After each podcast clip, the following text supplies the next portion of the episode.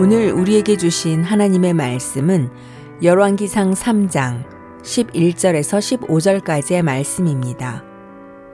이에 하나님이 그에게 이르시되 내가 이것을 구하도다. 자기를 위하여 장수하기를 구하지 아니하며 부도 구하지 아니하며 자기 원수의 생명을 멸하기도 구하지 아니하고 오직 송사를 듣고 분별하는 지혜를 구하였으니 내가 내 말대로 하여 내게 지혜롭고 총명한 마음을 주노니 내 앞에도 너와 같은 자가 없었거니와 내 뒤에도 너와 같은 자가 일어남이 없으리라. 내가 또 내가 구하지 아니한 부귀와 영광도 내게 주노니 내 평생의 왕들 중에 너와 같은 자가 없을 것이라. 내가 만일 내 아버지 다윗이 행함 같이 내 길로 행하며 내 법도와 명령을 지키면 내가 또 내 날을 길게 하리라. 솔로몬이 깨어보니 꿈이더라. 이에 예루살렘에 이르러 여호와의 언약궤 앞에 서서 번제와 감사의 제물을 드리고 모든 신하들을 위하여 잔치하였더라. 아멘.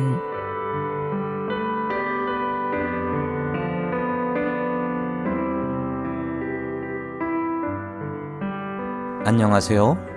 수요 묵상의 시간입니다. 어떻게 하면 기도 응답을 잘 받을 수 있을까요? 오늘 솔로몬의 기도는 이러한 질문에 명확한 답을 주고 있습니다. 솔로몬이 1천번제를 지낸 후 솔로몬은 하나님을 만나게 됩니다. 하나님께서는 솔로몬에게 소원을 물어보셨고 솔로몬은 백성들의 재판을 제대로 할 수 있는 듣는 마음을 갖게 해달라고 기도했습니다. 하나님께서는 솔로몬의 기도를 기쁘게 들으셨습니다. 그리고 그에게 지혜로운 마음과 함께 부귀와 영화도 주시겠다라고 약속하셨지요. 솔로몬이 기도하지 않았던 것까지 선물로 받게 되었던 것입니다. 솔로몬의 기도 응답의 비결은 무엇이었을까요? 솔로몬은 하나님의 뜻에 맞는 기도를 했습니다. 그게 바로 비결이었죠.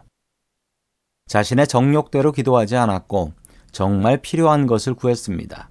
자신을 왕으로 세워주신 하나님의 뜻에 맞는 기도를 했던 것입니다. 반대로 생각해 보면 우리들의 기도 중에 응답되지 않은 것들이 있습니다. 그 중에 일부는 우리가 더욱더 기도하며 기다려야 하는 것들이고요. 또한 그 중에 일부는 내가 필요 없는 것을 구해서 내가 스스로 포기해야 될 것들도 있습니다. 우리가 원하고 바라고 기도하는 것들을 다시 한번 생각해 보아야 합니다.